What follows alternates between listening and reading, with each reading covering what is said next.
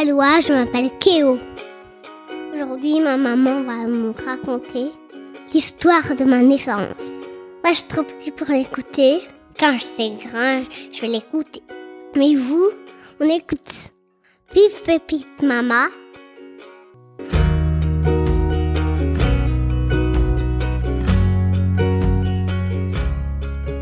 Je vais me présenter. Euh, moi, c'est Anaëlle. Je suis la fondatrice de Pépite Mama. Et euh, aujourd'hui, vous allez écouter un épisode qui raconte mon histoire, euh, mon parcours dans la maternité pour mon aîné.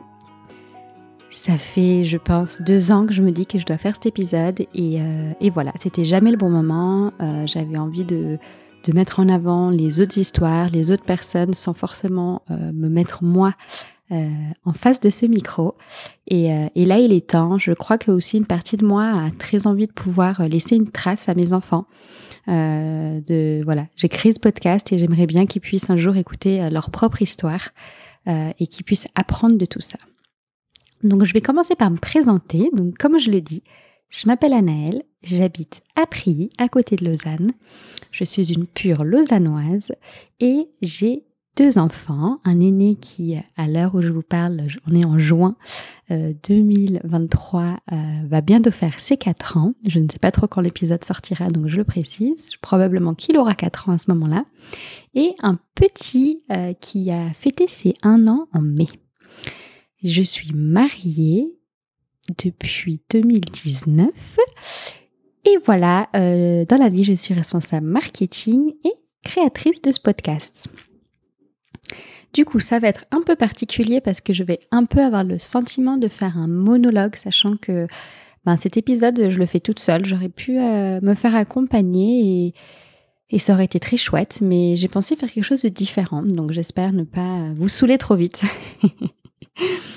je vais commencer un peu par, euh, ma rencontre avec, euh, avec mon homme. Elle s'est faite en 2015 après un guet-apens euh, d'un de nos très bons amis en commun. Petite dédicace à toi, Jameson. Donc voilà, il voulait me le présenter, ce, charmant jeune homme. Et moi, je n'avais pas très envie parce que j'avais. Euh, il avait déjà tenté de me caser avec la moitié de ses potes et puis euh, ça avait été jamais un bon fit. Et du coup, j'étais un peu. je lui avais dit bon, c'est bon là, ça m'intéresse plus, laisse tomber. Et, voilà, il m'a tendu un peu un guet-apens et finalement, ben, le, courant est très bien passé avec Greg. Euh, et après ça, on, on, on a commencé à se fréquenter. Et c'était assez sympa d'ailleurs cette relation parce que euh, bah parce qu'elle arrivait à un moment où je ne cherchais pas plus que temps. Euh, et surtout, on, on, était bien un peu dans, dans notre vie respective, euh, chacun son job, chacun son groupe d'amis avec qui on, est très proches, chacun de notre côté chacun son appart et, euh, et, du coup bah en fait voilà chacun ses hobbies à côté et, on... et du coup bah quand on se voyait c'était qualitatif c'était parce qu'on avait envie de se voir et, et même si c'était pas euh, euh, tout le temps bah voilà quand on, on arrivait à, se voir c'était vraiment sympa. Et donc on a continué notre relation comme ça pendant si je vous dis pas de bêtises pendant à peu près trois ans. Où on avait chacun nos apparts et ça nous convenait bien. On n'était pas trop pressé de directement se mettre en ménage et d'accélérer les choses bien que je n'étais pas, on n'était pas, voilà, on on n'avait pas plus 20 ans, on était un peu plus âgés que ça et du coup, on aurait pu aussi précipiter un peu les choses. Mais voilà, on a pris notre temps et je pense que ça nous correspondait bien à ce moment-là. Puis un jour, on s'est quand même dit que bah, qu'on allait passer à l'étape d'après et euh, emménager ensemble. Et du coup, ben, ça s'est fait, si je vous dis pas de bêtises, à peu près, ouais, à peu près trois ans, trois ans et demi après notre rencontre. Euh, et justement, bah, c'était aussi euh, l'arrivée de mes 30 ans à ce moment-là. Euh, et je pense l'horloge euh, interne qui me disait tic-toc, tic-toc, euh, t'aménages avec, ben, fais des enfants. Quoi. Enfin, j'avais vraiment cette envie de, de fonder une famille. je me rappelle lui en avoir parlé en, en décembre 2017. Il m'avait dit, écoute, je me sens pas trop prêt maintenant, on en reparle dans, on en reparle dans un an. Puis à ce moment-là, ça m'allait bien aussi. Du coup, ben, on n'en avait pas du tout reparlé. D'ailleurs, cette discussion, on l'avait eue euh, au Costa Rica durant des vacances euh, incroyables. Et, euh, et, du coup, ben, en fait, à ce moment-là, après, on a emménagé ensemble. Et je me rappelle bien que à partir, ouais, je crois courant septembre 2018, je lui dis, écoute, là, je crois que ça, me plairait bien qu'on tente sans pression de faire un bébé. J'avais un peu en tête que ça prenait long de faire des enfants. Et je sais pas trop pourquoi. Je crois qu'on a vu un ou deux couples d'amis autour de nous qui avaient, euh, j'aime pas dire galéré parce que ça leur avait pris quelques quelques mois, mais voilà, qui avait, c'était pas direct. Et puis, et je crois que ben pour la petite histoire, j'ai travaillé aussi dans un centre de procréation, euh, le centre de procréation médicalement assistée quand j'étais bien plus jeune. Mais donc du coup, je pense que j'étais hyper consciente du fait que euh, bah, ça peut prendre du temps en fait. Euh, et du coup, bah, je m'étais dit, bah, on y va tranquille et si bah, ça prend quelques mois, bah, c'est plutôt cool. Et puis en fait, c'est aussi fun d'essayer. Du coup, je lui avais un peu vendu ça, faut savoir. Euh, et bah, du coup, bah, on essaie pour la première fois, première tentative en octobre 2018. Et bien, je vous le mets droit dans le mille, mais euh, voilà, premier essai, et je suis tombée enceinte directement. Euh, je vais vous raconter un peu comment ça s'est passé, comment je l'ai découvert. Ben déjà, je faisais beaucoup de crossfit à l'époque. Je me rappelle juste que pendant euh, quelques sessions, en fait, j'étais, il y avait des mouvements qui me faisaient extrêmement mal à la poitrine. J'arrêtais pas de dire aux gens un peu au crossfit, je leur disais, mais ça vous fait pas mal à vous à la poitrine ce mouvement et les gens, bah non, pas du tout. Et je me disais, bon, bah, t'es hyper sensible ou je sais pas. Je me suis dit, c'est déjà trop hormonal, mais je me posais pas plus de questions que ça. Et euh, un jour, je m'en rappelle, avant même mon retard de règles, je m'étais dit, bon, fais un test, parce qu'en fait, il faut savoir une chose sur moi, c'est que euh, j'avais, il me tenait vraiment, vraiment à cœur de pas boire une goutte d'alcool dès l'instant où je tombais enceinte. Et j'avais vraiment, euh, ça m'aurait vraiment fait mal de, de, de bah, de me rendre compte deux mois après d'avoir picolé. Et du coup, bah, voilà, je m'étais dit, bah, fais un test, comme ça, tu auras, auras le cœur net. Il était négatif. Et je m'étais dit, bon, bah voilà, t'es, psycho, euh, arrête ta parano, euh, ça va prendre un peu de temps, donc euh, basta. J'étais même pas déçue, en fait, de voir ce test négatif la première fois. Je me rappelle juste, me dit, waouh, t'es vraiment parano, meuf. Et bah, j'ai repris le courant de ma vie et quelques semaines plus tard, je réalise que cette poitrine, elle me fait vraiment, vraiment, vraiment mal. J'arrivais vraiment à peine à mettre des soutifs, quoi. Et euh, un jour, j'ai travaillé de la maison et euh, bah, j'avais un test qui me restait. Et euh, entre deux réunions téléphoniques, je me dis, bah, va vite, va vite faire pipi sur ce test et puis, bah voilà, tu verras. Et donc, j'ai fait pipi sur ce test que j'ai posé sur le, dans la salle de bain et je suis vite repartie à, mon call sans vraiment y penser, pour être honnête avec vous jusqu'à vous dire qu'en fait, euh, j'ai carrément oublié ce test pendant, je pense, une heure et demie. Et au bout d'un moment, je me dis, ah, mais, merde, j'avais fait ce test, faut que j'ai vérifié euh, ce qu'il en est. Mais je devais vite rentrer dans un autre call et du coup, bref, je vais dans cette salle de bain, je vois ce test et je vois qu'il est positif. Et là, j'hallucine un peu, je un peu là, ah ouais, non, mais. Euh, et je cours à ce call, je, je retourne me connecter au call. Et, et du coup, trop bizarre, quoi. Trop bizarre. J'étais là, non, mais, non, mais je suis enceinte. Non, mais je suis enceinte. Voilà. Euh, du coup, je me dis, bon, ben, fais une petite surprise à, Greg. J'avais décidé de ben, lui mettre le petit test avec une carte, et puis je crois un ou deux petits trucs, je sais plus quoi. Je sais plus tellement quoi, pour être honnête avec vous, mais dans une petite trousse, quoi. Je comptais lui faire une petite surprise. Et en fait, le jour où j'ai voulu, ben, ce jour-là, lui, lui donner cette petite pochette, on, a croisé son ex dans la rue. Et, euh, et du coup, ben, j'étais là, ben, en fait, non, j'ai pas envie d'associer cette, euh, cette, euh, cette nouvelle au fait qu'on ait croisé son ex, bien que c'était une histoire ancienne. Et, voilà, j'avais juste pas envie d'associer les deux dans la même journée. Donc je me suis dit, ben, c'est pas grave, j'attendrai demain. Et donc j'ai gardé ce petit, ce petit secret pour moi. Et le lendemain, je lui l'annonce, je donne la pochette et il ouvre ça et je vois un peu euh, Greg, ben, pas tellement réagir en fait. Il était un peu là, ah, mais enfin déjà. Euh, et, du coup, bah, il s'était un peu mis, je lui avais un peu vendu le fait que ça allait prendre du temps. Du coup, bah, c'était direct et euh, je pense très soudain pour lui. Et du coup, il m'a sorti une phrase qui restera assez euh, gravée dans notre histoire. Il m'a dit un shoot, un babe. Donc voilà. après avoir été un petit peu surpris, bah, on était très contents tous les deux. C'était super, c'était vraiment une, belle aventure. Et voilà. je vais remonter un peu en arrière maintenant par rapport à, la, enfin, au, fait de me projeter enceinte. Il faut savoir que je ne sais pas pourquoi. Depuis toute petite, euh, j'ai pas vraiment ce, ce rêve d'être maman, mais j'ai vraiment ce rêve d'être enceinte. Je ne sais pas pourquoi. Je, je, je, je, rêvais de, de ouais, de d'être enceinte, de porter la vie, d'annoncer une fois à mon à mon homme que je suis enceinte. Et, c'était vraiment quelque chose que j'ai beaucoup projeté toute toute ma vie. Et euh, bah voilà, un jour je, je suis tombée enceinte et, euh, et là, bah, un peu tout s'est un peu effondré pour moi parce que euh, bah parce qu'en fait, euh, j'étais hyper mal dans mon corps enceinte. Il faut savoir que je faisais beaucoup de sport avant, j'avais, j'étais assez ben, satisfaite de mon corps. Et j'ai toujours eu un peu un, beaucoup d'exigences par rapport à, mon corps et du coup euh, le voir changer a été extrêmement difficile pour moi. Euh, j'avais aussi les hormones qui partaient un peu en cacahuète de tous les côtés. J'ai eu euh, des grosses nausées pendant bah, quatre mois, enfin un peu moins, trois mois et demi je dirais. mais au point où j'arrivais vraiment pas à manger. Alors voilà, c'est la fameuse nausée où tu as la nausée mais tu vomis pas, tu rêves de vomir mais tu n'arrives pas et c'est constant. Et du coup, bah, j'avais même été Enfin, j'avais, été arrêtée pendant deux semaines tellement j'avais plus d'énergie. Enfin, j'arrivais vraiment plus à, à, manger. Je me rappelle que Greg, il ouvrait le frigo. Euh, moi, je pouvais être à l'autre bout de l'appartement. Et en fait, euh, j'arrivais à sentir le fromage euh, et ça me faisait carrément être malade, quoi. C'était vraiment hallucinant. Et je vais vous raconter une petite anecdote qui est pas très rigolote. Un jour, je me dis, bon, bah, va travailler. À savoir qu'à cette époque-là, je travaillais à Genève. On habitait à Chailly. Donc, je prenais mon scooter jusqu'au métro. Après, je prenais le métro, je prenais le train. Donc, c'était une petite expède. Et, euh, et en fait, euh, donc, je, je, suis dans le métro et je sens que je vais tomber dans les pommes. Je sens que je me sens pas bien à ce moment-là. C'est hyper tôt le matin. Je sais pas pourquoi, par réflexe, j'appelle mon mec qui est lui sur l'autoroute. Il peut absolument rien faire pour moi. Puis il me dit, mais dis à quelqu'un, sors, enfin fais quelque chose. J'ai pas vraiment eu le temps. J'ai raccroché. Et en fait, je me suis évanouie dans le métro à Lausanne. Je me suis réveillée quelques minutes plus tard. Euh, ben, sur un banc à la gare de Lausanne, euh, à la station de métro de la gare de Lausanne. Donc euh, quelqu'un m'avait, enfin des personnes m'avaient sorti du métro mais m'avait laissé là en fait, avec mon sac à côté de moi. Donc bon, vous allez me dire, je me suis pas fait braquer, c'est déjà plutôt positif. Par contre, euh, bah voilà, je, me réveille tout déstabilisé en, réalisant bah, que je suis dans les pommes.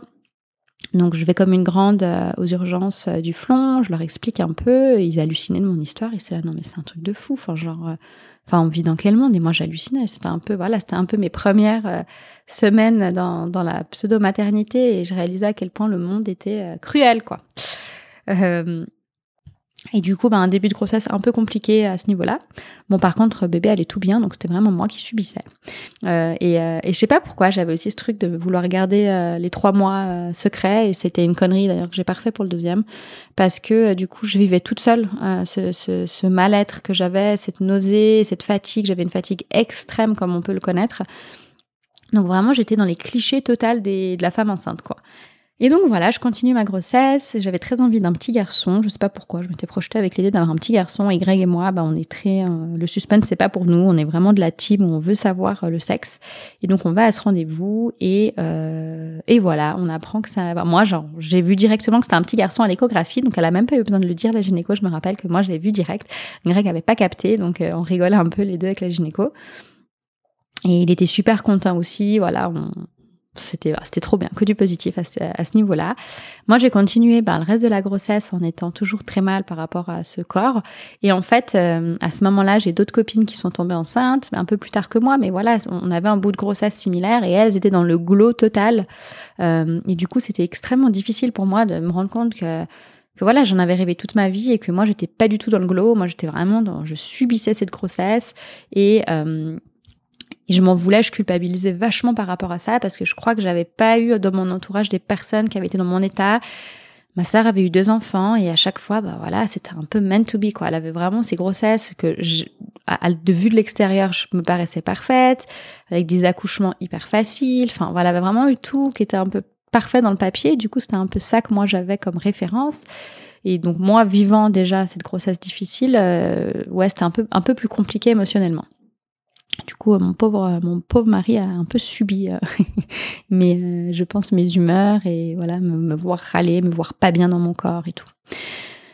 On continue cette grossesse euh, et qu'est-ce qui se passe? Ben, Au bout d'un moment, on réfléchit un peu à comment va, comment j'ai envie d'accoucher.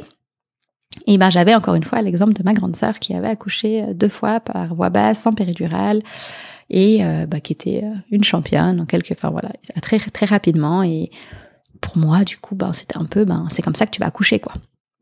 Et donc, elle m'avait un peu filé les contacts euh, d'une sage-femme très basée nature pour ben, me, booster et un peu me, préparer à, cet accouchement. Et donc, on est allé la voir.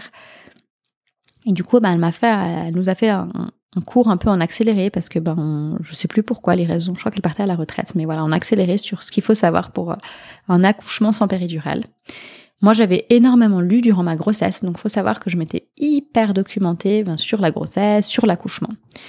Euh, je vous fais un petit spoil déjà, j'avais vraiment pas lu le après l'accouchement, donc euh, tout ce qui était postpartum était complètement sorti de mon radar. Et, et donc voilà, j'étais vraiment focus accouchement. Et ben voilà, j'avais bien compris un peu les principes de l'accouchement euh, par voie basse sans péridurale. Et euh, les semaines passent et ben, sachant qu'il était prévu pour début juillet, euh, le 9 juillet pour être exact, c'était une année où il faisait extrêmement chaud. Je sais pas si vous vous rappelez 2019, mais il faisait vraiment très très très très chaud, donc ça devenait très difficile pour moi. Donc donc le matin, je sortais très tôt, j'allais au lac nager. J'avais vraiment besoin de l'eau. L'eau a vraiment été un un, élément qui m'a beaucoup convenu enceinte. Donc j'allais nager très tôt le matin et après je m'enfermais un peu chez moi. J'avais euh, toutes les douleurs qu'on peut avoir. J'avais euh, vraiment les jambes qui me faisaient très mal. Donc j'ai même porté des bas de contention euh, quelques mois pendant la grossesse. Euh, du coup, je les, mettais beaucoup, je les surélevais beaucoup. Euh, j'avais, euh, bah, j'avais extrêmement chaud. À la fin de grossesse, j'ai carrément eu aussi des hémorroïdes, quelque chose qui était, bah, qui m'était jamais arrivé. Donc voilà, j'ai vraiment eu un peu, voilà, extrêmement mal en, étant assise. En fait, j'avais besoin de me mobiliser et, et sinon j'avais vraiment un peu mal partout. Donc voilà un peu. Et puis, bah, du coup, les semaines passent et on arrive gentiment au terme. Et la veille du terme, donc le 8, non, je vous dis des bêtises, le 7. Le 7 au soir, euh, je dis à mon mec, vas-y, euh, on, s'envoie en l'air et on verra si ça aide euh, bébé à venir. et bah, je vais me coucher. deux heures du matin, je me réveille en, sursaut et je saute dans la salle de bain et je me suis dit, oh merde, je me suis fait pipi dessus, pas cool quoi, franchement, le cliché jusqu'au bout. Je vais aux toilettes et bah, en fait, je réalise que ça continue de couler et que en fait euh, ça coule et c'est un peu rosé comme ça sur le sol. donc là je me dis ah en fait je crois que j'ai plutôt fissuré la poche des os. Je réveille, euh, je réveille Greg et je lui dis ben voilà j'ai fissuré la, poche, des os, faut, je vais appeler l'hôpital et ben je pense qu'on va pouvoir aller à la mat. À dire que jusque là je n'avais eu tout le long de ma grossesse absolument zéro contraction. Je ne savais pas ce qu'était une contraction. Je, fais partie de cette team où voilà pas du tout de contraction. J'appelle la mat et je sais pas pourquoi. Je sais pas s'ils m'ont dit quelque chose ou si c'est moi qui ai un peu halluciné, mais j'ai eu le sentiment qu'il y avait une urgence à ce que je vienne direct, alors qu'en fait, ben pas du tout. Ce qui fait que je suis partie en n'ayant pas pris ma douche sur le moment. J'aurais voulu me laver les cheveux, ils étaient un peu sales, euh, vraiment un peu en, stress. Et ça, c'est une erreur que j'ai pas fait du coup pour mon deuxième et que je peux vous donner comme conseil si en fait euh, j'avais pas de contraction en ce moment-là, enfin il n'y avait pas d'urgence, j'aurais très bien pu me faire une douche, un bain, me laver les cheveux, me préparer tranquille et venir.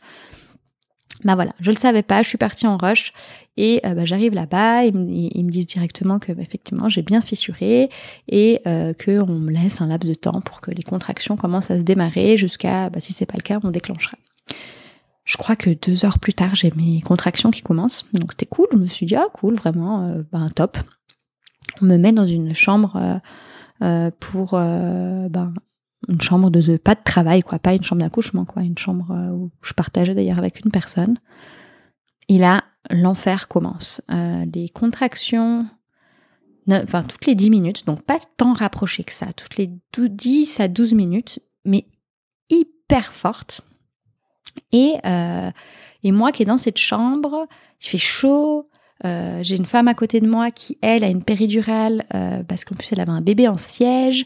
Et du coup, elle a je me rappelle qu'elle avait une péridurale hyper forte. Du coup, elle sentait absolument rien. Et moi, à côté, j'étais là à souffrir, mais en me sentant super mal à l'aise de, de, de, de, mettre des bruits à côté d'elle pour pas déranger. Enfin, vraiment, non, mais n'importe quoi. Et du coup, euh, j'arrivais pas trop à me détendre. J'étais, super crispée à chaque contraction. J'étais là, puis j'étais très, j'étais en fait finalement beaucoup dans ce lit au lieu de, de mobiliser debout. Euh, pour la petite histoire aussi, euh, je sais pas pourquoi on est vraiment bête avec mon mari. Il s'était mis sur une place bleue. Non mais allez, allez savoir. Ce qui fait que toutes les heures et demie, il allait changer son disque. Et j'angoissais qu'il parte changer son disque. Alors lui, il courait et tout pour être le plus rapidement possible. Et moi, j'étais là, mon Dieu, je vais devoir vivre euh, au moins une contraction sans lui, c'est horrible et tout. Et euh, au bout d'un moment, je me rappelle, je demande quand même à une sage-femme, je dis, mais en fait, j'en suis, au bout je sais pas, au bout de quelques heures, je dis, mais j'en suis dilatée à où Et du coup, bah, en fait, elle me fait un monito et puis euh, elle me dit Ah, mais euh, ouais, je, je, vois qu'en fait, elles sont extrêmement fortes, vos contractions, bien qu'elles soient pas si rapprochées que ça. Et euh, j'ai l'impression que bébé, il subit un peu. Et donc là, elle me laisse encore un petit peu de temps et au bout d'un moment, elle refait un check et puis elle me dit Non, mais là, on va, on va quand même vous, vous descendre en salle d'accouchement parce qu'on va revérifier tout ça un peu plus euh, correctement avec la gynéco. Et, euh, et si on voit qu'il y a un, danger, on, partira en césarienne. Donc ça s'est fait assez précipitamment d'un coup et je saurais plus vous dire l'heure pour être honnête, mais j'ai le sentiment que c'est être début d'après-midi. Peut-être 13 heures, quelque chose comme ça. Euh, et on me dit quand même que je suis dilatée à zéro. Donc je ne suis, j'avais à peine ou peut-être un ou deux, mais voilà, j'avais vraiment pas vraiment commencé le vrai travail. Donc, donc voilà, je vous laisse imaginer que depuis 3-4 euh, heures du matin, ça faisait beaucoup d'heures de contraction euh, inefficaces. Je vais en salle d'accouchement avec mon mari, moi complètement dépitée à ce moment-là, j'étais en pleurs, enfin je sais pas, j'ai quand même eu un gros moment de panique. On, arrive en salle d'accouchement, on me refait tout ce, tout monito, tous ces contrôles pour me dire bon bah non, en fait ça va, ça s'est calmé, enfin bébé gère bien. On va vous remonter en chambre. Et là, moi, mais, mais, mais, mais dépité. J'étais ah non, mais c'est pas possible, je peux pas retourner en chambre maintenant. Enfin, genre, euh, je, je, vais pas y arriver, quoi. Et je tombe sur une sage-femme euh, adorable qui me dit, mais euh, y a la baignoire est libre. je, vous fais, je vais vous faire couler un bain, puis on va, on va, on va se mettre tranquillement dans la baignoire. Et, et qui m'a m'aidé à me coacher pour me détendre lors de ces contractions, parce qu'elle voyait bien qu'elles étaient super fortes et que j'étais crispée. Et donc du coup, euh, pendant que le bain était en train de couler, elle m'aidait, je me rappelle, avec euh, Greg, les deux, ils étaient vraiment genre là, mais ouvre-toi, mais détends-toi à chaque contraction. C'était vraiment du coaching, c'était vraiment sympa. Et après, je vais dans cette baignoire. Et, euh, et là, je, ben, comme je vous ai dit, l'eau avait été un peu mon, meilleur ami pendant toute cette grossesse. J'avais beaucoup nagé. Et j'arrive dans ce bain et je sens en fait le bien que ça me fait je me détends. Il y avait des huiles essentielles. Il faisait, il faisait, il faisait un peu, euh, un peu sombre. Enfin, c'était juste ce qu'il me fallait, quoi. Et donc, euh, je saurais pas vous dire combien de temps je suis restée dans le bain, mais pas si longtemps que ça. Je dirais peut-être 20 minutes. Ouais, ouais, peut-être 20 minutes, je sais pas. Mais pas très longtemps. Et au bout d'un moment, j'ai une contraction. Et là, je sais, j'ai besoin de pousser. C'est viscéral, il faut que je pousse. Et je crie, je panique parce que je sais que je suis pas dilatée. Et donc je crie, je dis mon Dieu, il faut que je pousse, appelle la sage-femme. Je dis à Greg, appelle la sage-femme. Et il me dit, mais Anna, c'est pas possible. on t'a regardé a, il y a quelques minutes, t'étais presque pas dilatée. Enfin, genre, arrête tes conneries, quoi. Donc il appelle la sage-femme, elle arrive un peu en stress et je lui dis, faut que je pousse, faut que je pousse. Et elle me dit non mais c'est pas possible. Enfin genre non. Et du coup elle regarde en fait, elle met sa main donc dans la baignoire, elle regarde et en fait elle me dit ah bah oui il faut pousser effectivement. Vous êtes dilaté à 10, enfin bébé arrive quoi. Et donc, euh, voilà, j'avais dilaté presque de 0 à 10 en l'espace de quelques minutes, euh, avec euh, une ou deux contractions hyper fortes. Et je pense, ben, j'avais enfin réussi à me détendre. Et je pense que c'est la clé de ce que j'ai appris de cette premier accouchement. C'est qu'en fait, le détendez-vous, ouvrez-vous, ben, c'est tout un mode, faut être, faut se mobiliser. j'ai appris plein de choses lors de toutes mes erreurs faites à cet accouchement.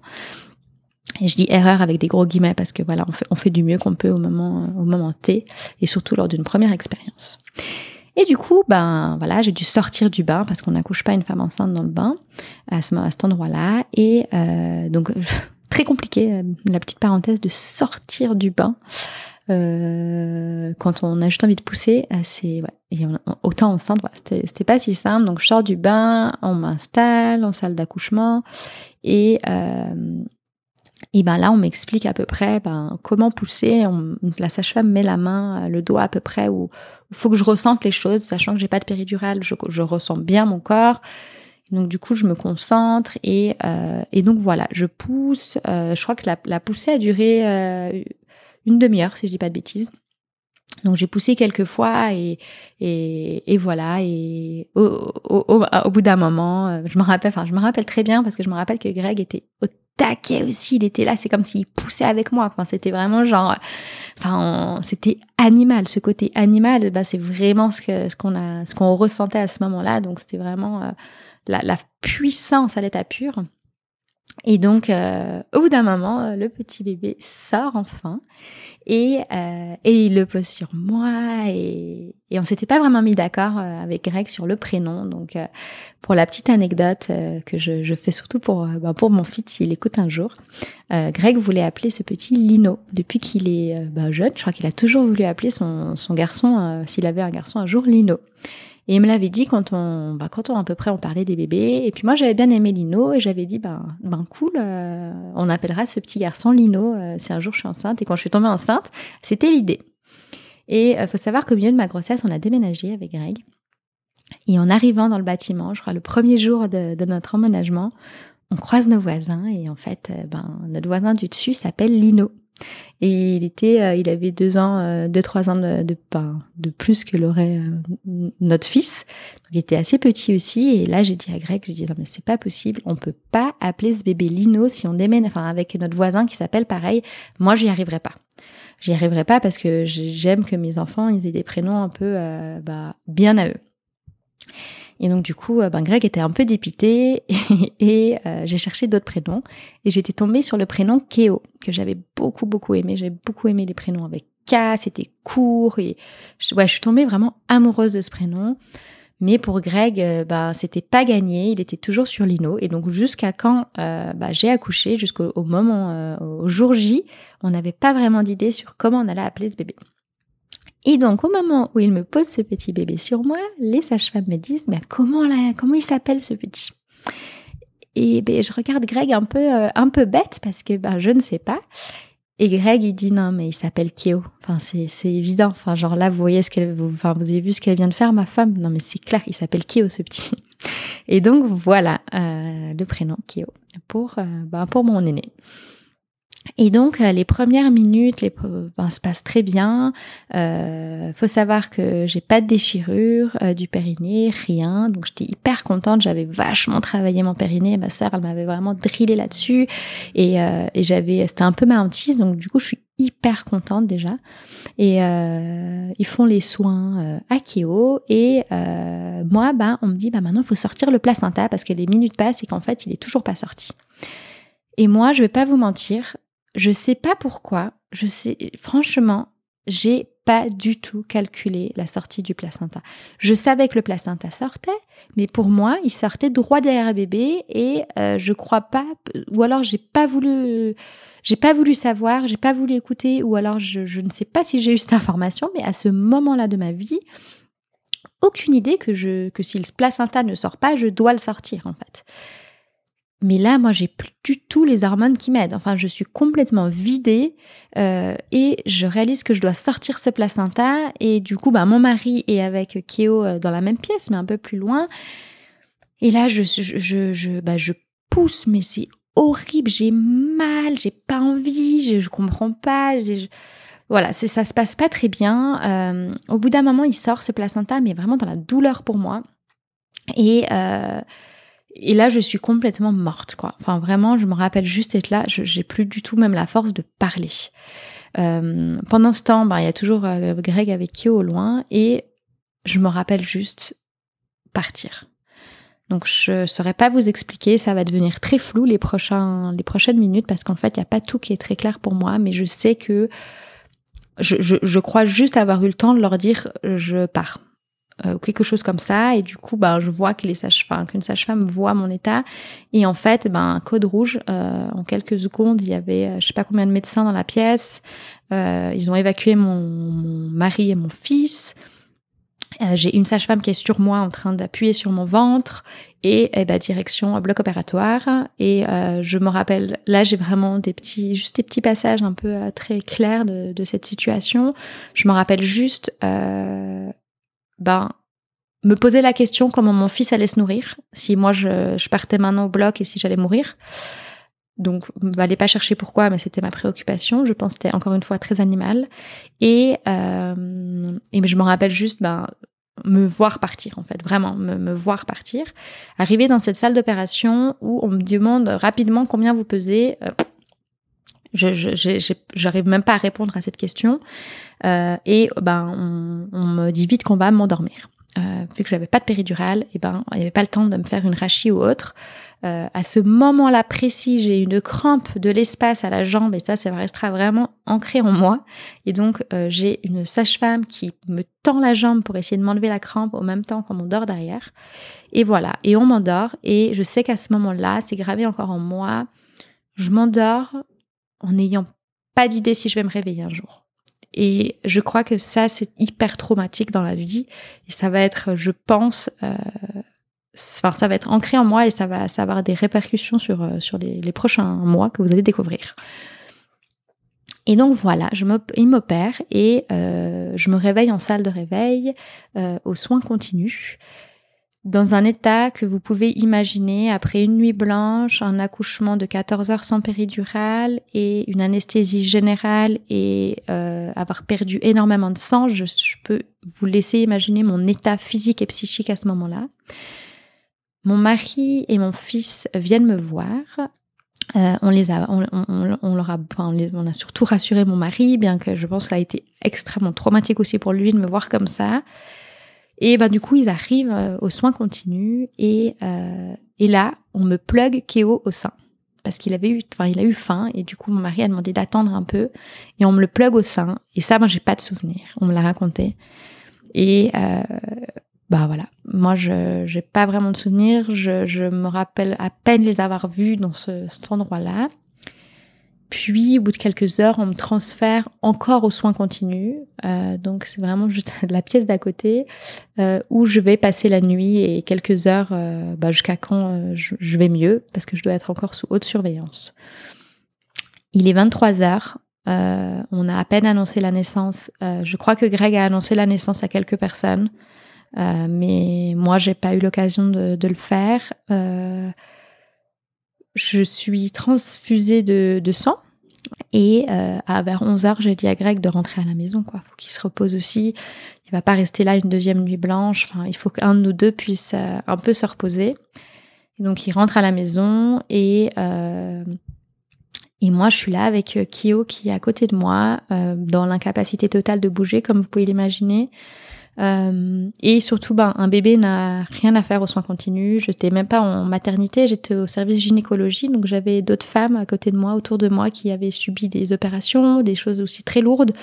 Mais donc on n'était pas dans un service maternité à ce moment-là.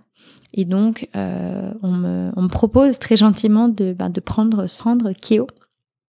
Euh, ben, je pense à la, à la pouponnerie ou quelque part pour que je dorme un peu et de me le ramener de temps en temps. Et là, j'ai j'ai très peu de souvenirs de ce qui s'est passé cette nuit-là. Euh, je me rappelle juste entendre une femme hurler à la mort toute la nuit de douleur. Euh, je me rappelle avoir dormi par bride et euh, je me rappelle d'un lit plein de sang encore pour moi. Donc je me vidais encore beaucoup de sang et donc voilà. le lendemain, Greg arrive. on me propose gentiment, si je me sens en forme, de pouvoir m'emmener aux toilettes pour que je puisse juste un peu comprendre, me voir. Euh, c'est important aussi que, que, je puisse uriner. Et moi, bah, je me lève. Il faut savoir que j'ai un caractère quand même de battante. Et donc, du coup, bah, à ce moment-là, je me pose pas trop de questions. Je me dis, bah, vas-y, hein, tu te lèves et puis tu, vas, enfin, tu, vas y arriver. Et donc, bah, forcément, aucune force partout. Donc, euh, je suis pas loin de tomber dans les pommes. Donc, on me tient, on m'amène. Il faut traverser tout un couloir pour aller aux toilettes parce que je l'ai pas dans la chambre vu que je suis dans un service particulier.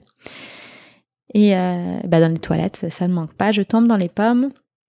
Donc on vient me rechercher. Enfin voilà, on me ramène au lit et, euh, et voilà. Je me rappelle aussi d'une autre anecdote d'ailleurs maintenant que je vous raconte et, ça c'est quelque chose. Ben, juste avant que Greg parte le soir, j'avais toujours rien mangé moi depuis 2 heures du matin la veille. Et euh, on me demande est-ce que vous avez faim? Enfin parce qu'on peut vous amener quelque chose et moi je suis là mais n'importe quoi, mais juste quelque chose, un petit quelque chose ça me fera plaisir. Et au fond de moi je rêvais de manger une tartine au parfait. c'est très suisse. Et, euh, et franchement, le destin, on m'amène un mini parfait avec un bout de pain, quoi. Donc, euh, c'était très rigolo pour la petite anecdote. Mais voilà, donc le lendemain, euh, je suis toujours aux soins continus et on m'annonce qu'on va pouvoir dans la journée me monter en chambre. Et à ce moment-là, j'ai Kéo avec moi. Et, et voilà, j'essaie de, de, faire connaissance avec ce petit que j'ai pas vraiment vu en fait depuis l'accouchement. Euh, j'essaie de, me remettre un peu, de comprendre ce qui s'est passé. Je me rappelle avoir fait un mémo à mes copines hein, pour leur expliquer un peu, et je crois que ça m'avait un peu aidé à me rendre compte moi-même. Mais, euh, mais finalement, personne vient me voir. Personne vient me voir au sein de ces soins continus pour m'expliquer ce qui s'était passé. Euh, aucun médecin. Et s'ils l'ont fait, ils ont dû le faire à mon réveil que je me rappelle pas. Parce que j'ai pas de souvenir en tout cas qu'on m'ait expliqué quoi que ce soit. Au bout d'un moment, je suis transférée en chambre, donc à la maternité. Et euh, pareil, pas personne vient me voir. J'entends juste des ah oui bah ouais vous êtes une vous êtes une battante vous êtes une battante. C'est un peu ce qu'on me racontait euh, quand j'étais dans ce service et moi je je comprenais pas trop pour être honnête, mais je crois que j'étais pas tellement là. J'étais à moitié là en fait. toute une partie a été complètement déconnectée pour moi. Euh, j'ai fait cette première nuit en chambre double à côté d'une femme euh, qui, euh, était, enfin, qui était à la maternité depuis une dizaine de jours. son petit avait quelques problèmes de santé et je crois qu'ils n'étaient pas très fans. Hein. les médecins voulaient pas tellement la laisser sortir. Je crois qu'il y avait pas mal de difficultés autour de cette famille. il y avait voilà, c'est une maman qui, qui, qui avait beaucoup d'émotions à extérioriser, euh, de colère à extérioriser. Moi, j'étais à côté. Donc voilà, j'ai passé, je crois, une des pires nuits de ma vie dans ce, dans ce service. Et, euh, et le lendemain matin, je me rappelle avoir dit aux sages-femmes, en fait, euh, enfin moi, je peux pas rester dans cette chambre. Enfin, c'est juste pas possible, c'est pas humain. Et donc, euh, c'est soit de vous me transférer à l'hôtel des patients, euh, soit je rentre chez moi. Enfin, là, je, on rentre pas en matière, quoi. Et du coup, on me fait comprendre que vu mon état de santé, c'est pas une très bonne idée de m'envoyer à l'hôtel des patients. Et moi, je mens un peu en disant non, mais je me sens hyper bien, vous vous rendez pas compte, c'est nickel, moi je vais là-bas. Encore une fois, je crois que ma force de caractère a un peu, euh, a un peu fait en sorte de cacher tout ce que vraiment en fait se passait derrière. Et ce qui fait qu'ils ont un peu fait du forcing pour me trouver une place parce que euh, ils ont bien compris que j'allais pas rester là. Je vais à l'hôtel des patients et là, euh, ben, je me sens vachement mieux parce que ben, déjà mon mari Greg peut être avec moi. Euh, et vu qu'en fait, en réalité, j'étais vraiment pas bien physiquement, euh, bah, en fait, ça m'aidait vachement. Et, euh, et bah, c'est cool, je me sens vachement mieux d'être là. Et bah, on arrive à l'hôtel des patients et une sage-femme vient directement nous voir et nous propose de faire le premier bain à Kéo à la façon le bain de Sonia. Enfin voilà, mais en mailloté, vraiment quelque chose que j'avais vu et que j'avais trouvé extrêmement beau. Et donc on arrive dans cette salle de bain avec cette petite baignoire portable qu'on met, on tamise les lumières et elle l'emmaillote et, elle, nous fait vivre ça. Et moi, ça a procuré beaucoup d'émotions pour moi. Je pense que j'ai eu le sentiment de revoir euh, d'une certaine manière la naissance de mon fils que je n'avais, que j'avais un peu oublié quand même euh, à ce moment-là parce qu'il y avait eu beaucoup de choses. Et, euh, et c'était beaucoup d'émotions pour Greg et moi. Et donc, je remercie vraiment cette sage-femme qui a, pris soin de prendre ce temps pour nous. Et donc ensuite, ben voilà, on passe quelques jours à, l'hôtel des patients et euh, des jours très compliqués parce qu'en fait, je n'avais pas du tout de lait. Euh, on, et on, me le faisait vachement re, ressentir. En fait, on, mettait le doigt dessus, on me disait ah mais vous avez pas de lait, mais en même temps avec ce que vous avez vécu, ça se trouve ça va mettre des jours à venir, ça se trouve vous en aurez carrément pas. Enfin voilà, beaucoup de, on, me culpabilisait presque et puis moi je me sentais hyper mal parce que mon bébé il avait faim puis qui du coup bah, il y avait rien j'avais même pas de colostrum. J'ai passé des heures à pomper mon lait et il y avait rien qui sortait. Donc on devait lui donner des, des petits euh, des petits euh, des petits bibs quoi des petits trucs autres pour euh, pour aider. Donc on le mettait au sein enfin je le mettais au sein mais bon en sachant qu'il essayait de stimuler le truc mais que ça le faisait pas. Trois derrière on lui donnait du lait artificiel quoi et enfin bref et du coup horrible. Mais voilà, donc euh, à un moment donné, il est temps de partir et je me rappelle, on a le check-out de sortie avec un sage-femme, homme d'ailleurs, euh, bah, à qui je, lui parle un peu de mes craintes par rapport à cet allaitement, que ça n'a pas l'air de fonctionner, que j'ai pas l'air d'avoir du lait et que le petit n'a pas l'air de bien téter non plus. Et qui me regarde la poitrine, il s'approche même pas de moi. Il regarde juste le haut de ma poitrine et il me dit mais euh, là, euh, je pense que demain ou plus tard vous avez votre montée de lait, euh, vous inquiétez pas. Incroyable ce type. Et donc voilà, on rentre à la maison euh, et on a vraiment cette première nuit chaotique. On, est des jeunes parents, on n'a aucune idée comment faire. Euh, on est un peu livré à nous-mêmes euh, et ouais et, et, du coup ben je, je, vraiment la nuit chaotique quoi où on ne dort pas de la nuit où on est perdu où forcément ben le psy a faim moi j'arrive pas à allaiter et donc voilà s'enchaînent un peu des, des, journées comme ça euh, on a aussi énormément de visites autant à la maternité, enfin l'hôtel des patients, que quand on en revient à la maison. Et euh, on sait tous à quel point ben, c'est pas ce qu'il faut en fait à ce moment-là, mais moi, j'avais juste pas confiance à ce moment-là non plus. Et euh, du coup, ben, en fait, s'enchaîne un peu comme ça les premières semaines où on n'a rien cuisiné en avance, donc on n'a absolument rien dans le congélateur ni dans le frigo. Ou euh, pour la petite histoire, on n'a ni l'un ni l'autre des familles qui viennent ou qui peuvent venir nous aider. Et donc, et donc voilà, un peu compliqué. Euh, moi, je tente de, de, faire bonne figure, euh, de garder vraiment euh, la tête froide et de finalement un peu ravaler tout ce que je peux ressentir parce que je crois que je me laisse même pas l'opportunité d'y réfléchir. Du coup, ben, les semaines passent, l'allaitement ne fonctionne absolument pas. Donc, pour vous dire, j'ai une tétrelle, j'ai une sage-femme qui vient à domicile, qui finalement est très jeune, euh, n'a pas d'enfant et euh, focus complètement sur le fait que je dois absolument enlever cette tétrelle. Sa seule euh, volonté, c'est d'enlever cette tétrelle, alors que c'est la seule chose qui m'aide à allaiter, cette tétrelle. Donc c'est peut-être pas sexy, mais en fait, à ce stade-là, on s'en fiche. Euh, moi, je, même avec la tétrelle, c'est compliqué, j'ai mal. Donc, j'ai pas le souvenir d'une seule fois où j'ai allaité mon fils sans souffrir. Donc, j'en pleurais hein, pendant mes allaitements, faut le savoir. Je lui le disais. Donc, j'avais effectivement du lait à ce moment-là, je vous rassure. J'ai eu un jour cette montée de lait, hein, avec des seins tellement énormes et durs que je crois que tous mes proches se rappelleront de la taille de ma poitrine à ce moment-là. Mais, euh, mais voilà, et donc du coup, je n'arrête pas de lui dire, j'ai mal, ça va pas, ça se passe pas bien, il y a un problème, c'est pas possible. Et elle n'écoute pas. Elle n'écoute pas, elle ne veut pas écouter. Pour elle, le problème, c'est la tétrelle.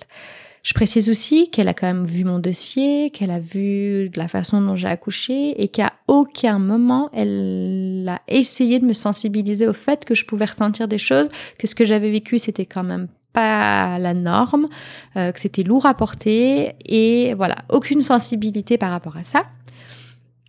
Et donc un jour, euh, j'en parle avec ma sœur et je lui dis ça va pas, enfin, ça va pas du tout. Et elle me dit mais va voir une conseillère en lactation, euh, bataille pas. Enfin, du coup, je, me rappelle juste avoir eu ce rendez-vous très vite, ce qui n'est pas le cas de nos jours. Donc, euh, je précise qu'on a le droit à trois rendez-vous avec une conseillère en lactation qui est reprise par l'assurance euh, maternité et donc, enfin l'assurance de base. Et donc, euh, je vous conseille même de shop, de prendre ces rendez-vous si vous souhaitez allaiter avant même d'accoucher, genre pour à peu près trois semaines, un mois, deux mois, parce qu'en fait, il y a de l'attente et le moment où vous en avez envie de ce rendez-vous et besoin, eh ben, vous allez devoir attendre et vous n'avez pas envie d'attendre à ce moment-là. Donc prenez ces rendez-vous en avance. Voilà. Moi, j'avais eu la chance d'en avoir un très rapidement et d'arriver là-bas un peu complètement au bout du rouleau. Je me rappelle que ce, euh, Kéo avait euh, un peu plus d'un mois et demi. Et donc un mois et demi où je dors pas la nuit parce qu'il dort pas, où je, où il ne mange pas bien, où l'allaitement se passe mal. Enfin, ça fait long. Elle me voit un peu dans cet état et elle regarde un peu comment euh, Kéo est tête et euh, elle me dit directement, mais votre petit, il a, un, il a un frein de langue assez important. Donc il n'arrive pas à faire le mouvement de succion pour pouvoir euh, happer en fait euh, le lait euh, sur votre sein. Ce qui fait que bah, vous, ça vous fait mal, ça fait des crevasses et que bah, lui, ça le fait souffrir aussi en fait. Elle me dit, il faut aller voir un spécialiste. Et à ce moment-là, je crois que, et je ne sais pas si ça a changé, mais à ce moment-là, il n'y en avait qu'un à Lausanne et, et sinon, il fallait aller à Montaix. Et celui de Lausanne était pas très chaud pour couper comme ça. Et donc elle me dit, bah, je vais vous donner, enfin, je vais vous mettre en contact avec celui de Montet. Il faudrait couper ce frein de langue avant les deux mois, parce qu'avant les deux mois, il n'y a pas de sensibilité pour les enfants, et donc du coup, ça se fait très facilement. On bataille pas, on fait des pieds et des mains, on, on, chope ce rendez-vous, donc on va euh, à Montet. Et le type hyper sympa, il nous dit que, ben, effectivement, lui, ça lui tient à cœur de le faire parce que ben, il voit bien que ça peut changer un euh, allaitement et que du coup, ben, ça peut être très problématique. Je sais qu'il y a toute une controverse sur les freins de langue, langue, on coupe, on coupe pas, la rééducation, la prise en charge, et je vais pas rentrer dans les détails parce que je vous raconte de quelque chose d'il y a quatre ans, et les choses ont beaucoup changé euh, à l'heure actuelle. Mais voilà ce que moi j'ai vécu à quatre ans, et ça tient, voilà. Je préfère préciser qu'aujourd'hui, je pense que la prise en charge serait différente, et euh, les, on a d'autres connaissances, et donc voilà. Je coupe ce frein de langue et euh, j'ai bon espoir que du coup ça, ça déclenche quelque chose et que l'allaitement commence enfin correctement. Mais il faut savoir que euh, avant de couper ce frein de langue, j'en étais à tirer mon lait pour lui le donner parce que c'était un peu le seul moyen d'y arriver euh, et que j'avais un petit, d'une certaine manière, j'avais un petit peu abandonné l'allaitement. Enfin voilà, c'est une autre façon d'allaiter ce que je faisais, mais j'avais un peu abandonné la, mise au sein. j'avais aussi découvert qu'il était très sensible aux protéines de, enfin au lactose de protéines de lait. Et donc du coup, j'étais avec un régime spécial où je mangeais pas de lactose du tout. Donc on était en plein été, je m'interdisais les glaces, qui était extrêmement dur pour moi. Et euh, j'essayais de pas manger de fromage. Enfin voilà, je faisais très attention et je trouvais ça très pesant. J'avais eu le sentiment d'avoir souffert toute ma grossesse, d'avoir euh, voilà eu des grosses nausées, d'avoir été mal dans mon corps et que là, j'avais eu le sentiment de devoir continuer des régimes particuliers, euh, ben de pas boire non plus. Et, et ça me posait un peu un problème. Je, dois dire qu'au fond, je crois que j'arrivais pas trop à me l'avouer, mais j'ai vite compris aussi que c'était pas fait pour moi l'allaitement. Mais vu que c'était en fait, j'avais le sentiment encore une fois que c'était absolument ce qu'il fallait faire. Et eh ben, je me laissais, je m'autorisais pas à remettre ça en question. Euh, je parle vraiment de mon ressenti. Je parle pas de ce qui est bien ou pas bien pour l'enfant, mais voilà, je, je parle de ce que moi je ressentais et je crois que ça me convenait pas l'allaitement. Le lendemain d'avoir coupé le frein de langue de Kyo, on partait en vacances euh, dans le sud-ouest. Mon mari vient du sud-ouest de la France et donc on avait booké, je crois, deux ou trois semaines là-bas. Je me rappelle plus, deux semaines, je pense. Euh, je crois que ça me fait du bien d'être là-bas. Je me rappelle que c'est un, moment où euh, Keo avait réussi à sauter un biberon la nuit, donc il en était quand même encore à pas mal de biberons, beaucoup de réveils. Mais il y en avait un qui avait sauté durant, les vacances, qui m'avait quand même juste fait du bien psychologiquement. Moi, je tire encore mon lait pour lui donner. Et donc voilà, on passe, on est euh, dans le sud-ouest avec les copains, le, soleil, tout ce qu'il nous faut. On avait vraiment besoin de, ça, je crois, à ce moment-là de notre vie. Ensuite, euh, je pense qu'il y a quelque chose qui est, important de, noter, c'est que bah, malgré le fait qu'il y avait des difficultés pour moi, tant sur l'allaitement que les petites nuits, le manque de sommeil, euh, j'adorais ce rôle de maman. J'adorais euh, ben, voir mon petit évoluer, partager des moments avec lui, renforcer la connexion. Et, et je pense que l'amour que j'avais et que j'ai d'ailleurs pour, pour Kéo, c'est ça a été mon moteur et ça, c'est ce qui a permis que je tienne aussi longtemps aussi euh, dans un état un peu psychologique euh, fragile. La, vie continue, j'ai envie de vous dire.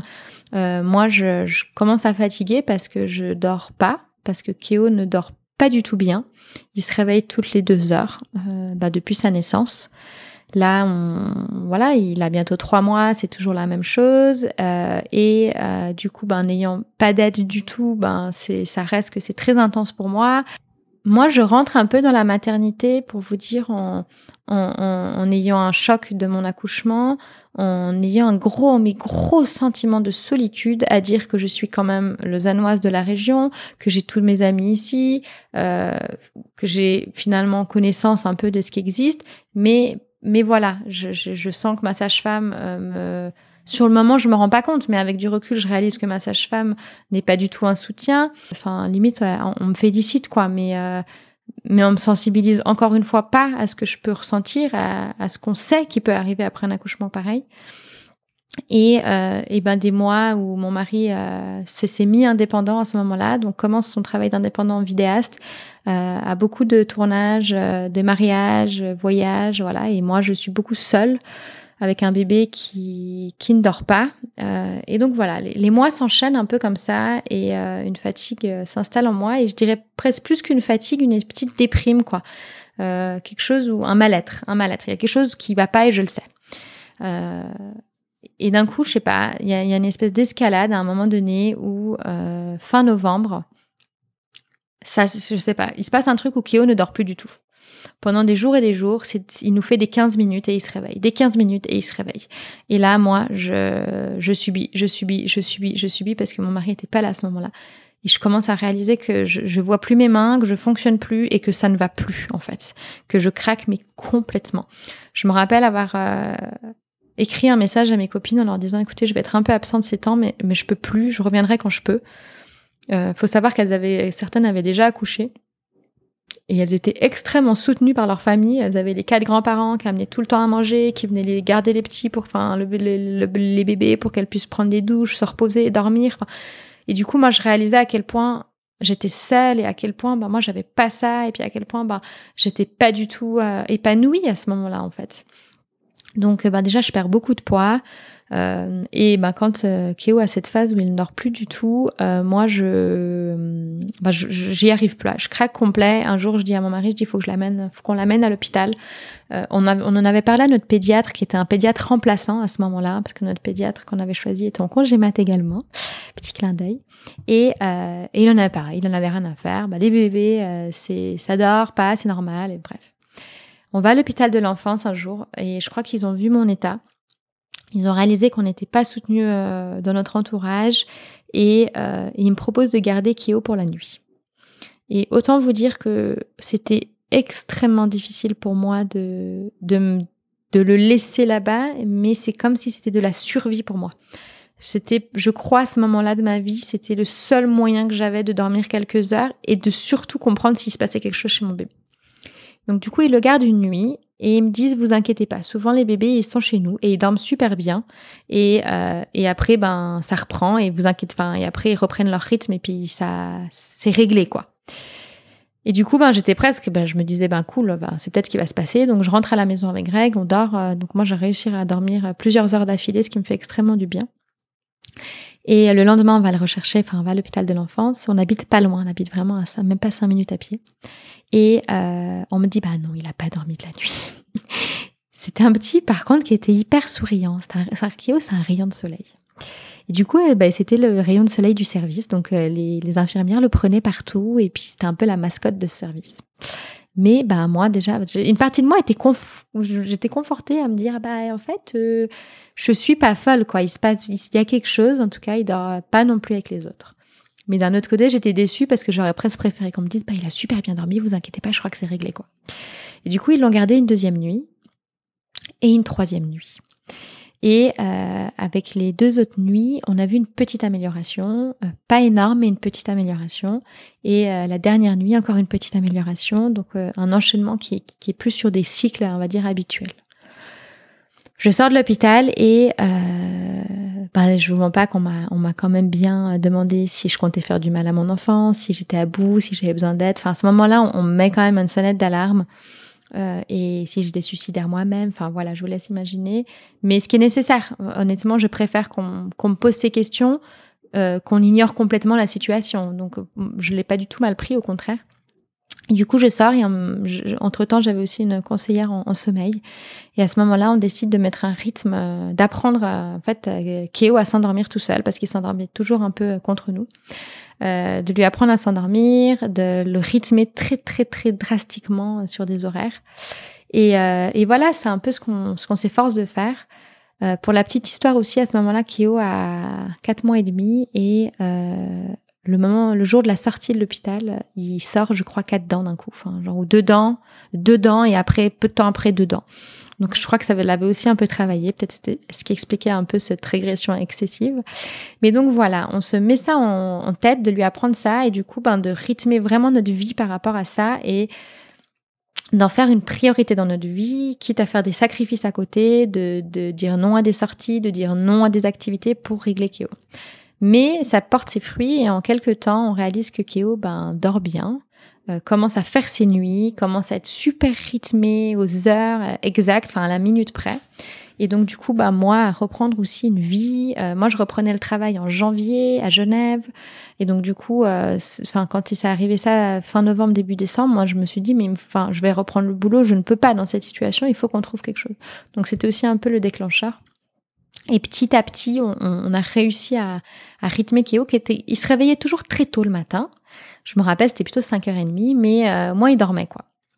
Mais ce qui faisait quand même des longues journées pour moi, qu'il devait aller à Genève. Et, euh, donc à ce moment-là, il commence aussi la, crèche. Et euh, en privé, je précise, parce qu'autant vous dire qu'on n'avait pas de place en public à ce moment-là. Et, et donc moi, je le vois pas beaucoup, beaucoup, parce que quand je pars le matin, il est je l'ai à peine vu, ou des fois il dort même encore, ça dépend.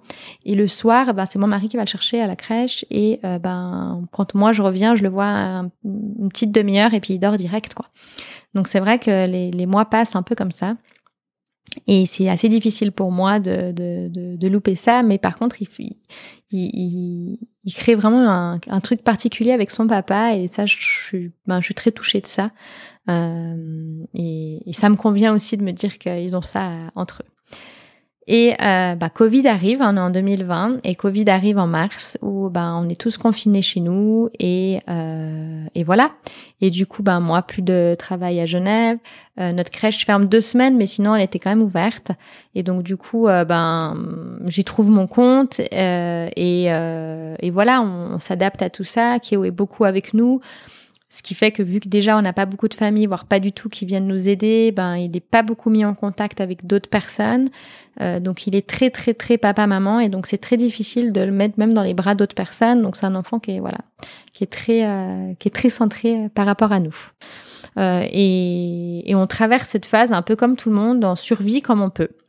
Ben Greg, lui, est stopénate dans son, dans son travail. Il était indépendant depuis peu de temps. Et donc, du coup, ben, autant vous dire que les projets vidéo, ben, il y en a, ça court plus les rues à ce moment-là. Et, euh, et on fait comme on peut. Et d'un côté, on, on, trouve du plaisir aussi à ces moments ensemble, à vraiment profiter euh, les uns des autres, à se faire des petites balades en forêt, en scred, en voyant personne, euh, en, en ayant joué dans notre jardin en bas. Euh, nos voisins aussi, on, côtoie beaucoup nos voisins dans le jardin, mais avec un peu de distance, mais c'est assez sympa. Il y a quelque chose d'assez aussi particulier qui se, crée à ce moment-là. Et, euh, au bout de, quelques temps, je me rappelle plus, on peut aller. Moi, je reprends petit à petit le travail, mais, mais, pas énormément finalement. Et, euh, et à ce moment-là, on, on m'annonce aussi que ben là, j'étais au courant en partant en congé mat, mais que ma, société avait été vendue et, vendue par à un gros groupe. Euh, et moi, j'ai vite en fait réalisé que travailler à Genève au rythme que j'avais fait les premiers mois là de, de, de, de 2020 me convenait pas et que j'allais pas y arriver en fait. Et donc du coup, bah, moi j'étais dans cette société depuis 11 ans et donc j'ai euh, j'ai poussé pour faire partie de la première vague en fait de licenciement. On m'a bien fait comprendre que mon poste allait probablement sauter mais en gros, que si j'étais très attachée et que je voulais absolument quelque chose, ben, probablement qu'on me retrouverait quelque chose dans la grande structure. Mais j'en ai vu, j'ai vu à ce moment-là une opportunité pour moi de réfléchir à ce que j'ai envie de faire dans ma vie. Je crois que cette première année avec Kyo, cette première année dans la maternité m'avait fait réaliser beaucoup de choses, euh, m'avait fait apprendre beaucoup de choses sur moi et surtout m'avait fait voir tout ce qui était encore à, ouais, tout ce qui était un peu à améliorer en fait dans ce, monde, dans cette culture en fait. Et euh, donc voilà, donc euh, j'ai demandé à être euh, licenciée à la première vague de départ qui était fin d'année 2020. 2020. et donc voilà, à ce moment-là, je me dis, bah, tu vas te mettre au chômage et puis tu vas réfléchir à ce que tu veux faire ta vie, à ce qui a du sens pour toi. Et ça faisait pas mal de temps que je me, je me disais, mais fais quelque chose par rapport à ce que tu as vécu, par rapport à ce que t'as réalisé. Et au début, je voulais faire des portraits de femmes, et puis avec euh, sur un compte Insta, avec un peu une, histoire en fait de ce qu'elles ont chacune, des portraits noirs et blancs. J'avais quelque chose de très très artistique. Et euh, et en fait, c'était pas assez. Puis à ce moment-là aussi, c'était une année 2020 où j'écoutais énormément de, podcasts, dont euh, Bliss et la matrescence, que je salue au passage. Et j'adorais ces histoires, mais elles étaient ben, elle, parlait de femmes, de familles euh, françaises et de solutions françaises. Et je trouve qu'il y avait toujours des parties dans ces épisodes qui, en tant que Suisse, me parlaient pas, en fait, parce que ça ne correspondait pas à ce que nous, on a comme norme ou comme solution. Et donc, euh, je sais pas pourquoi, je sais je vais pas vous mentir, je sais, je sais plus exactement ce qui a fait que, mais je me rappelle qu'un jour, je me suis dit, meuf, t'es au, tu vois bien qu'il y a des problèmes en fait dans notre société actuelle. Euh, t'as subi en fait, t'as as, toi-même euh, subi euh, plein de choses et en fait t'es quelqu'un de solide. Et si toi ça t'a mis dans un état comme ça, qu'est-ce que d'autres personnes peuvent vivre? Qu'est-ce que d'autres femmes, d'autres parents peuvent vivre qui ont peut-être d'autres sensibilités ou, ou, ou, qui sont peut-être pas aussi de la région? Et je me suis dit bah là en fait fais un podcast. En fait, fais un podcast parce qu'en fait, c'est quand même vachement pratique quand t'es parents d'écouter un podcast. Et, euh, et ça fonctionne, ça fonctionne, ça fonctionne pas, ça fonctionne pas. En fait, c'est pas grave. Dans la vie, faut tester. Je sais plus, je crois, je me rappelle qu'il y a quelque chose qui avait fait, qui m'avait fait dire, vas-y, lance-toi, mais je me rappelle plus quoi exactement. Le fait est que je contacte mon ancienne graphiste et, je lui ai dit, bah voilà, fais-moi un logo. Fais-moi un logo, je vais faire, je vais faire un podcast. Je fais un brainstorming un peu avec toutes mes copines où on met plein de noms, d'idées de, de, comptes sur une feuille, on, on, vote et tout, et ça, on sort pépite maman. J'adorais le mot pépite. Déjà, c'est une expression euh, qui est très connue en France. Euh, les proches de mon mari euh, disent tout le temps ah, T'as pas une pépite pour moi Enfin voilà, c'est un mot qui, qui, ressort beaucoup. Je trouve aussi que ça, ça parlait de pépite. Donc c'est quelque chose de rare finalement, de précieux. Et je trouve que un parent ou une maman, c'est un papa et une maman, c'est très précieux. Et maman, parce qu'en fait, ben, bien sûr que je vous aime, vous les daddy, et que voilà, je, vous êtes aussi au cœur de, de tout. Mais moi, je suis une maman et puis, et puis quand même, on porte beaucoup sur nous. On, on, vit plein de choses et du coup, ben, j'avais quand même envie un peu plus particulièrement de m'adresser à ces mamans. Et donc voilà comment on sort ce podcast. Ensuite, ben, mon mari étant vidéaste, il avait quand même déjà un micro et un enregistreur, ce qui m'avait beaucoup aidé. Et il m'avait dit, bah écoute cocotte, euh, moi je t'aide à faire ton premier épisode. Euh, je t'aide à faire le travail du son et tout, la post-prod, mais ce sera un épisode où je t'aide. Ensuite, tu voles de tes propres ailes. Donc, il va falloir que tu, que tu trouves des, des mémos, des tutos et puis que tu te lances. Euh, donc, voilà comment ça s'est passé. Ensuite, ben, le premier épisode, c'est Blandine. C'était, euh, c'est une connaissance à moi qui avait aussi vécu une histoire compliquée, plus ou moins en même temps que moi. On a vécu une maternité en même temps. Elle avait, je crois, trois mois de différence euh, avant moi. Et du coup, ben voilà, je, je, lui ai demandé, elle a accepté de raconter son histoire. Et, euh, et c'est un peu comme ça que je me suis lancée. Et je vais vous donner le timing. En trois semaines, vraiment en deux ou trois semaines, de l'instant où j'ai décidé de faire ce podcast, ben mon premier épisode sortait. Donc voilà, euh, on est aujourd'hui à passer deux ans de, vie de ce podcast avec des hauts et des bas. Euh, j'ai beaucoup, beaucoup, beaucoup de fois voulu arrêter parce que c'est compliqué. J'ai repris le travail et j'ai pas toujours le temps. Mais, euh, mais voilà. Euh, j'ai plein de choses à vous raconter encore, mais je crois que ça arrivera lors du deuxième épisode parce que je vais faire aussi un deuxième épisode sur l'arrivée de, de Soa, mon deuxième, avec euh, un vécu complètement différent, mais vraiment. Euh, et je pense qu'il y a beaucoup à en ressortir et en apprendre. Mais si je peux retenir une chose, c'est que c'est que je crois que Kyo euh, a une personnalité très sensible euh, très solaire, euh, tout en étant très très sensible, donc très tempétueux également. Mais je crois que d'une certaine manière, euh, tous ces mois compliqués de début de vie étaient une façon pour lui de me dire maman ça va pas, maman tu vas pas bien, il va falloir que tu réalises ce qui se passe. Et il voulait, je pense, me réveiller et, et, on a créé un lien très fusionnel lui et moi. Et, et, je, je, lui en remercie vraiment parce que bah, parce que c'est c'est un cadeau finalement qu'il m'a fait j'ai une entrée dans la maternité, on va dire plutôt compliquée, plutôt euh, euh, ouais, je suis tombée de haut. Je suis tombée de très très haut sur ben, déjà dès l'instant de ma, grossesse. Et, euh, et, après, ça a été effet domino et plein de petites situations peuvent amener une personne à, à, être en détresse. Et cette personne-là peut aussi très bien le cacher. Et donc, euh, moi, je vous invite à, à, être vraiment attentif aux signes, à être attentif aux gens qui vous entourent parce que bah parce que moi, personne n'a vraiment vu ma détresse et, et je crois que on peut être très fort pour cacher les choses, mais qu'il y a des signes qui trompent pas. Il faut juste être à l'écoute et, euh, et, savoir apporter de l'aide aux, gens sans jugement, juste avec de la bienveillance. Et que ben personne, il euh, n'y a pas de honte, il n'y a pas de culpabilité et en fait personne n'est parfait et le, le parent parfait n'existe pas. Euh, moi je crois que c'est un peu ce que j'ai appris et et j'ai beaucoup, beaucoup mûri euh, grâce à cette euh, expérience. Ça m'a, ça m'a amené là où j'en suis aujourd'hui. Vous découvrirez la suite lors d'un prochain épisode. Mais, euh, mais voilà, je remercie en tout cas tout particulièrement ben, mes enfants, mon fils Kéo, parce que, ben, parce que tu t'as fait de moi une maman. Euh, tu m'as donné une belle leçon de vie. Je remercie également ben, mon mari qui, voilà, qui, est, qui est un peu mon rock. Euh, on, se ressemble beaucoup, lui et moi. On a, on, a un passé, une enfance très similaire. Euh, du coup, je crois que c'est ce qui fait aussi notre force. Et, euh, et je remercie ben voilà tous mes proches qui, qui ont su aussi au moment venu pouvoir être une épaule pour moi. Et je crois que ça c'est ça a pas de prix. J'ai la chance d'avoir un groupe de copines qui qui a qui est devenue maman plus ou moins en même temps que moi. Donc, on est une petite tribu avec des enfants, d'ailleurs que des garçons, c'est ce qui est rigolo, euh, à part une, une copine qui nous a fait une petite fille, mais sinon, on a que des, que des boys.